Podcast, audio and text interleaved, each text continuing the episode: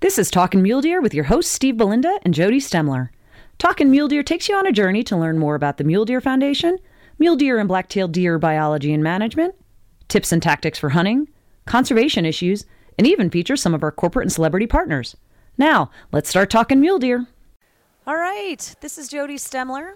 And I'm Steve Belinda, and today we're talking with Jeff Crane of the Congressional Sportsmen's Foundation here at the 2019 SHOT Show. Jeff, welcome. Thank you. Glad to be here with both of you. Yeah, now Jeff and I actually go uh, go back quite a long ways because I used to be the director of communications of the Congressional Sportsmen's Foundation when Jeff was the director of policy at Congressional Sportsmen's Right. Foundation many years ago, and now as president. So he worked up and you worked out. That's it. Not necessarily in that order, though. well, I will say, um, and and what we want to do is spend a little bit of time understanding what Congressional Sportsmen's Foundation is, but but as a friend and as a colleague, um, what you have done with the organization over the last 13 years since I left, uh, we were we were on an upward trajectory, but you have blown the roof off for the organization. So we are honored to have you here with us today, and, and thanks for all you do. So tell us what is Congressional Sportsmen's Foundation, and and what is it you do? Why are you important? So we're entering our 30th year, which is hard to imagine, Jody, Wow. and where the time goes. But uh, so we were set up to work um, originally in Congress with like-minded members of Congress, Republicans, Democrats, House members, Senate members, to identify opportunities in the policy arena to advance hunting, shooting, trapping, recreational shooting, and that's still the core mission. Though we have expanded that into the states uh, in in the years while you were there for the first initial one in 2004. But uh, originally, we were set up to work inside of Washington with the United States Congress. So the Congressional Sportsmen's Foundation is an organization, but there is a something called the Congressional Sportsmen's Caucus. Tell me a little bit about that. So caucuses are basically there are lots of caucuses in the Congress. I mean, there's literally four or five hundred of them. Uh, wine caucuses, cowboy boot caucuses, his, the Hispanic caucus, on and on and on. Um, the Sportsmen's Caucus are, are folks that uh, believe in sustainable use and conservation, uh, and it has grown into the largest, most active bipartisan caucus on Capitol Hill. And we've got leadership in the House, leadership in the Senate, Republicans and Democrats. Uh, our view is is that uh, conservation and hunting and fishing is not defined by a political party, uh, and it is more about educating those folks that don't know it, and we use the caucus to help do that. So, and you mentioned the states. Um, you about 10 years ago launched something called the National Assembly of Sportsmen's Caucuses, which follows a similar model in state legislatures. Is that correct? That's exactly right. Uh, and we started in 2004 with that idea, and have now grown that to 48 of the 50 states, uh, nearly 2,500 out of 7,200 state legislators. So it's a it's a, actually a bigger functioning policy role than than what um, the, the Sportsman's Caucus is in Washington. Okay, and and you also have a governor's sportsman's caucus as well. Correct. So um, obviously governorships. Basically, what you're trying to accomplish is to try to provide resource, provide the information to the legislative, to the elected bodies, the individuals who are um, making a difference or will in some capacity, either by voting on legislation or um, setting up. Um, you know, any kind of policy through the governor's office, um, and, Right. and make sure that they're being they're listening to sportsmen's issues. They're caring about conservation and sportsmen's Correct. issues. That's all we do. So that is you nailed it. We work in, in the political arena at the state and the federal level. Um, I've got um, staff that are spread all across the country, so geographically they can get to the to the state capitals and be uh, around the legislators and the governor's offices. So we have a rapport and a trust that we're not going to steer somebody wrong. We're not going to play partisan politics. That this is truly about what's good for hunting and conservation and fishing and wildlife. And so um, that's exactly what we do. Okay. So we are, um, you know, the average sportsman might say, "Pfft, "I don't care about politics. Never done anything good for me."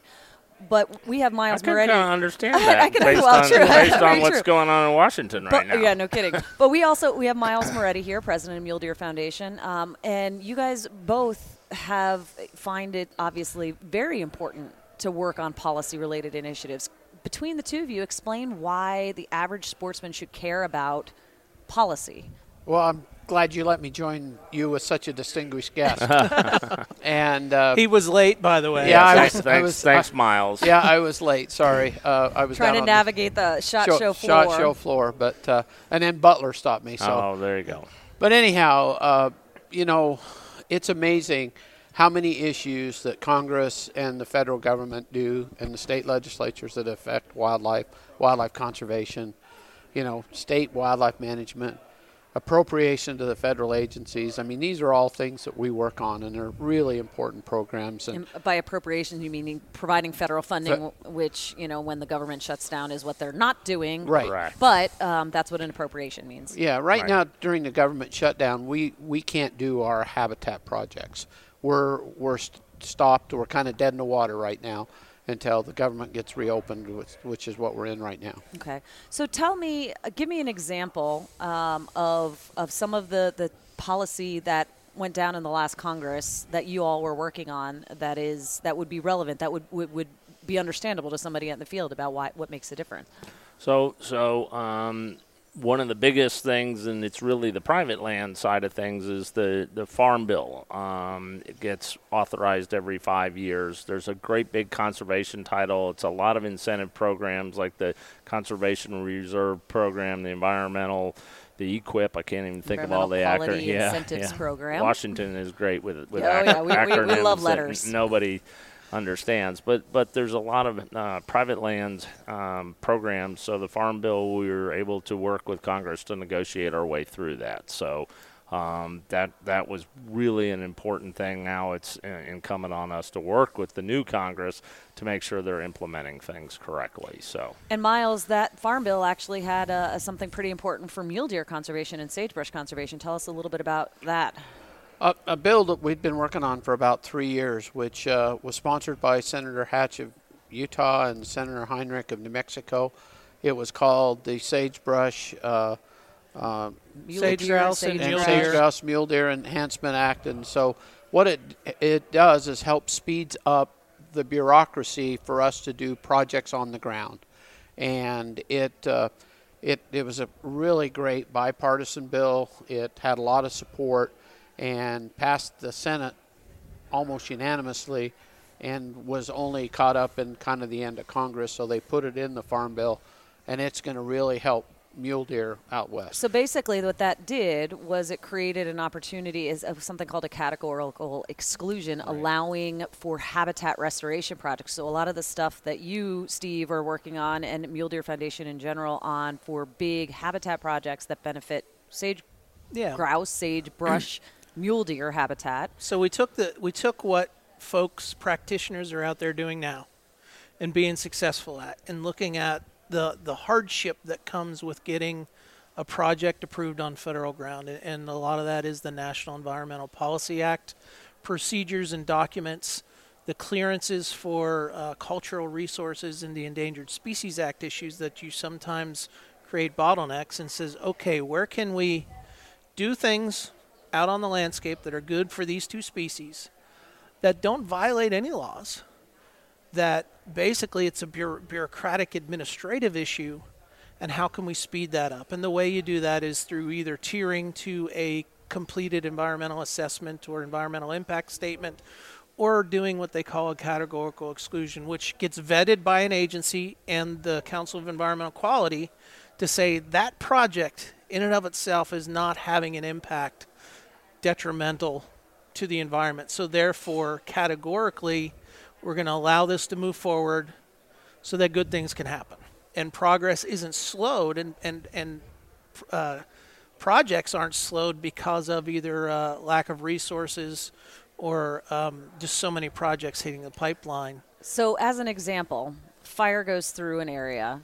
To be able to replant vegetation back in there, bitterbrush, sagebrush, um, you know, other grasses and forbs, you at, in the past you might have to do uh, a, a NEPA type of a document, an environmental assessment, to be able to go in there and do the project. In the meantime, all the weeds move into that burned area. Um, you, you've lost soil because it's now started to run off because you're revegetating.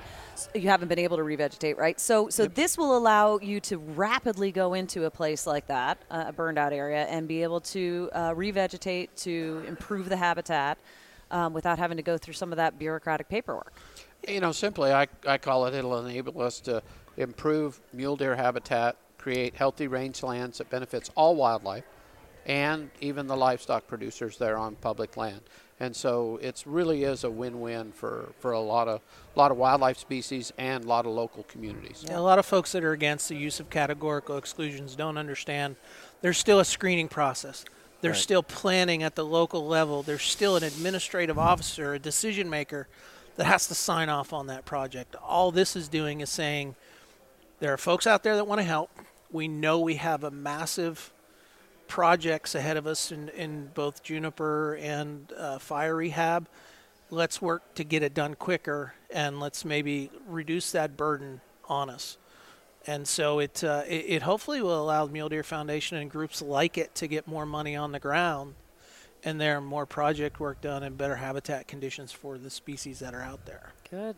And I think another thing that really passed, and, and Jeff, I'd like you to talk about this, is the fire funding fix. Right. That's huge for us in the West. And that, that's something that I think is really important.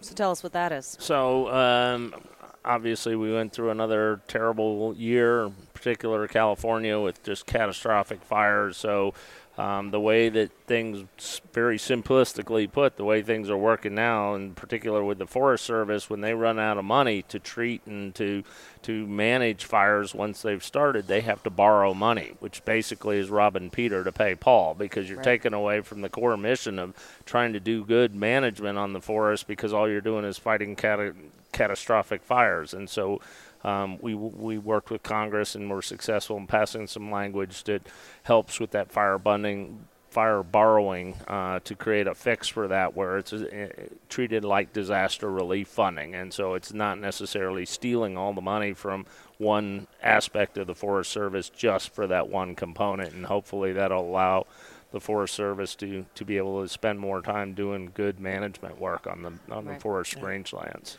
So another aspect of your guys' position, uh, being leaders in the conservation world and in the policy world, is you're both on the Hunting and Shooting Sport uh, Conservation Council. Did I get that right? You did. And that is a federal advisory committee act chartered group that can give formal advice to the Secretary of Interior and the Secretary of Agriculture. Tell us a little bit about that group and what are the topics and priorities that you guys are dealing with.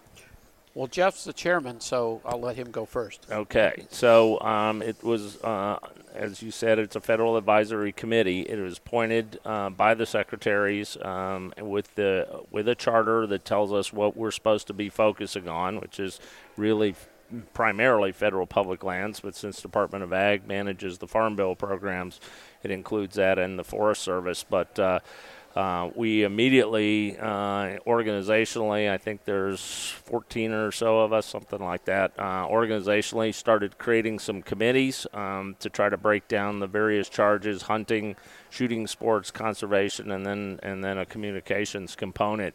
And then what we do, uh, Steve, is basically develop as a group specific recommendations to the various secretaries asking that the government looks at this as you know a possibility to move forward. And we put out nine uh, recommendations in our last meeting everything from the potential of using more qualified volunteers to handle ungulate overmanagement in the park service to cwd um, more comprehensive CWD to, to handling some of the guzzlers and the issues with, with water in, in some of those areas on federal public lands, primarily in the southwest. And Miles, you want, you want to add to that? And yeah, we and I'm I'm the chairman of the Wildlife Conservation Committee, and even though I'm on some other committees, and and the and the first real big issue we took on was was CWD. It's really you know raising its its ugly head across the west and in the east now, and uh, encouraging uh, more research dollars, more funding for for monitoring, so the state wildlife agencies can can kind of track that. Um, hunter access is a big thing, opening up the federal refuges and uh, opening up those federal lands that are either, uh, for some reason, have a regulation from keeping them open, making things simpler. Um, and so those are some of the support uh, recommendations we're moving up. And as, as we go forward, there's some other new recommendations coming down that'll help management on, on especially on BLM lands. And so you guys are, are so knowing a little bit about this, probably too much to be dangerous. You work on things like secretary orders, the ones that we've seen come out, to give advice on how they can better implement them at the agency level, and how well they're doing out to those of us that are experiencing them on the ground. Is that correct? That's correct. Yeah, yeah, and you know, uh, one of one of our, our subcommittees under wildlife conservation is migration corridors, Right. and we're we're going to look at ways that we can help supplement, make recommendations to the secretary to help, uh, you know, complement that that secretarial order. And ways that the agency sometimes it's hard to get from a secretarial order down to the ground.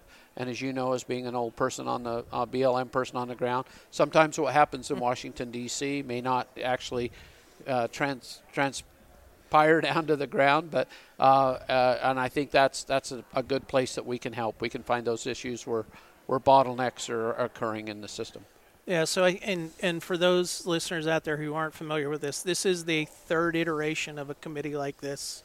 Uh, so it, is, it has been bipartisan. Both Yes. uh, the Bush administration, George W. Bush, and uh, President Obama, and now President Trump have all seen the value of having this to advise the secretaries. Correct. Yeah. And so I think that's a good example of Jeff something you mentioned earlier is you have to be political in this business but not but not be partisan. Right. And so Karen being able to you know represent all the views of, of sportsmen out there is pretty important. Yeah, I don't think anybody even we first meet and getting ready to get in a duck line says, "Hey, are you a Republican or are you a Democrat?" No, that doesn't happen, you know. And so um, this is these issues transcend that side of things, but understanding the political playing field, if you will, is where where our organization specifically, because we're based right in Washington D.C., we do we do this work full time. Uh, I think just gives us a bit of an advantage just in terms of our background and our location. So, what what do you guys reading the political tea leaves that are albeit a little bit murky as we're right now just fighting over whether or not we can open the government back up again, uh, particularly a lot of our land management agencies. Um, but in the next few months, uh, moving in, this is a brand new Congress. What do you guys see as being some of the big issues that you'll be working on either in the near term or building momentum across the course of these next few years?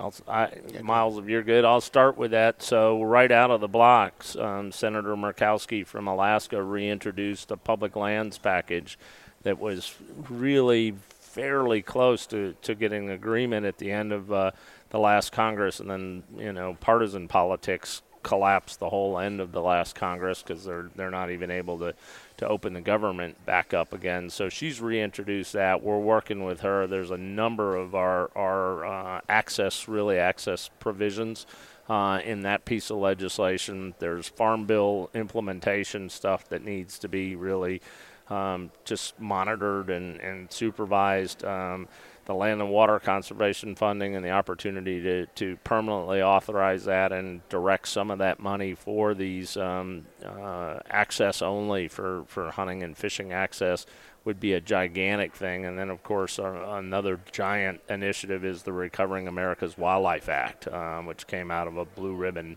panel, and that's trying to direct money back through the states um, off of oil and gas revenues primarily uh, on federal public lands to get out in front of species of greatest concern. Because we've got uh, a looming crisis in terms of how many species could candidate species could be out there under the Endangered Species Act. And just looking at the sage grouse and the amount of money that had to go into one species there's something like 12,000 candidate species out there, and you can only imagine that this is this is a perfect storm if we don't get out in front of it. And that would provide billions of dollars, correct? Billions, yeah, 1.3 billion a year, and so I mean that's a that's real money even in Washington speak. but we're really arguing hard, and we had a really good bipartisan run in the House, and, and, and got got a bill introduced in the Senate, um, but a really good bipartisan run in that bill in the 115th Congress, which just ended in 2018. Um, unfortunately, it didn't get all the way there, and if you're nothing else when you work in Washington, you got to be patient and just keep be persistent because stuff doesn't happen easily in most cases in getting legislation passed. Now, is there a Sportsman's Act as well? I know that's been something people have followed, um, and those are there are a couple of different types of funding programs and, and authorization th- programs. Is that right? Tell me a little bit about. yeah, I know you guys so- have worked so- in the past. and and and we have we thought going back to I don't know eight years ago that this would be a good idea to kind of collectively put together a package and call it the Sportsman's Act, and each Congress, because Congress is last two years, so four Congresses in a row, we've come up short, and so. Last year, we told ourselves, "Man, we're not doing this again." And you know, the definition of insanity is trying the same thing over and over again and expecting a different result. But we had some some of our members of our caucus, some members of Congress that were really interested in pushing this, and they dropped various versions of the bill. Right now, the uh, again, Senator Murkowski's got some of those provisions. Jody, I personally, and to just for my own, I don't want to do this again. This is an enormous amount of energy and time, and and I've seen how this this play ends. so I don't want to do it again. Find a new way around. yeah. So yeah. Miles, what's what are some issues in the West, some uh, either state or federal that you see coming up? Well, I, th- I think um, implementation of this fire fix and see how that affects us this next year, and then also working with the appropriators for budget to make sure that we can get BLM and the Forest Service the funding they need to, to create these healthy rangelands and these healthy forests. And I think that's key. That's that's a big issue. That that's a tough one. And you know, um, uh, it's it's a tough fight because there's a lot of uh, of funding requests that everybody has. But I think I think having those be implemented on the ground in the next couple years are going to be huge. And and what one of the things about the fire fix earlier is talk about was when those fi- big fires happen, everything gets shut down. They take that money away, and so the the projects that we have, the local contractors that we have working out in the field, they get shut down. And even though they're not in a fire area, they they they don't have Forest Service or BLM personnel to to monitor the project. So so that that's I think going to help us a lot out there. And uh, and I'm you know relying on on Jeff and those back in DC to do a lot of heavy lifting on some of the LWCF and some of the other programs. Uh, we won't be maybe as heavily involved there. We'll support. Um, but, uh, but I see really implementation of these programs and these secretarial orders, of course, kind of institutionalizing migration corridors. Um, there is a, a bill that's a national corridors bill that has some problems with it, and so I think we can uh, we can be effective in, in either you know modifying that bill or making that bill something that we can work with out, out in the west. But but as it's written right now, it's it's got some real issues. Well, thank you guys for your time here. Um, if so, we have every time we put out our magazine, we have a, a, an article written by the Congressional Sportsmen's Foundation that provides a little bit of information about the issues that are going on right now. If uh, if they want to get more information um, or to stay on top of this, where where could they go? Uh, I mean, obviously, we've got a web page. It's a long one. It's congressionalsportsmen.org. That's Um, men M E N, M, right? sportsmenmen.org. Uh, and please, uh, we've got weekly electronic n- news things that go out. But yeah, we, we're happy to have people subscribe. We've got social media and everything that you would expect. And, and congressionalsportsmen.org will also get you information to the state caucuses as well. So you can get information not just about what's going on in Congress and how you might have an impact, um, but also what's going on in your state legislatures um, because there are. You know, very specific things that, that, that can impact your hunting and fishing in the state legislatures and Congressional Sportsmen's Foundation and their it, it's it's a spin-off organization, but it's all the same staff Right. with the National Assembly of Sportsmen's Caucuses is a tremendous resource to get that information. So we're following on average 5,000 bills a week when Ooh. when they're in session. So you want to find out about something, we probably have something that we can tell you about and, what's and the North on. Carolina um, just recently had a constitutional amendment to guarantee your right to Right hunt and fish. and fish. Those are the types of things that the Con- uh, Congressional Sportsmen's Foundation and state sportsmen's caucuses are doing. So, Right. just as an example, So, Jeff, let me ask you this before we leave. I hear all the time sportsmen at the local level don't get involved because it doesn't make a difference. How do you respond to that? I, I, I, I hear it all the time too, and I think that our numbers in terms of declining numbers are indicative that you better be involved or you're going to let it slip away for a lot of reasons. But yeah, we need you to be involved. Show up to your chapters and the Mule Deer uh, Foundation. Go go to, to local meetings meetings and whatnot. Be involved. You, you don't have to be an expert in policy or politics to understand that there are issues there uh, your voice has to be made heard, or otherwise we're going to get rolled over. Even just picking up the phone and calling your congressman or your senator's office and saying, "I want you to vote yay or nay," makes a difference. It does, I'm and a you mule can find deer it. hunter, You and can I want you to right. support this. That and you can find information on our websites and a lot of the other sporting uh, conservation groups' websites. It'll tell you how to write it. You don't have to be the policy expert on it. You just got to know that hey, if this happens, you know we are going to be adversely impacted, and therefore we want you to do X. Simple. Well, gentlemen, um, it's been a pleasure. We, as always, thank you for what you do, Jeff. I, I think you have one of the hardest jobs in conservation, but probably one of the most rewarding jobs in conservation when you see stuff come through that helps sportsmen and conservation. And so we, d- we're, we're happy you took some time out of your uh, shot show schedule to talk to us, and we really look forward to working with both of you in the future. All right. Thank Thanks. you. Thank, Thanks, you. Thank you very much. Thanks, Jody. Till the next time, this is Jody Stemler. And I'm Steve Belinda, and thank you for talking mule deer. Since we talked to Jeff and Miles at SHOT Show, Congress passed S 47, the John D. Dingell Jr. Conservation Management and Recreation Act, and President Trump signed it into law on March 12th. This legislation that Jeff mentioned reauthorizes the Land and Water Conservation Fund and includes specific sportsman's access provisions. The legislation also includes numerous public lands and waters conservation, including protection of the Methow headwaters in the Okanogan Wenatchee National Forest, which is home to Washington state's largest mule deer herd.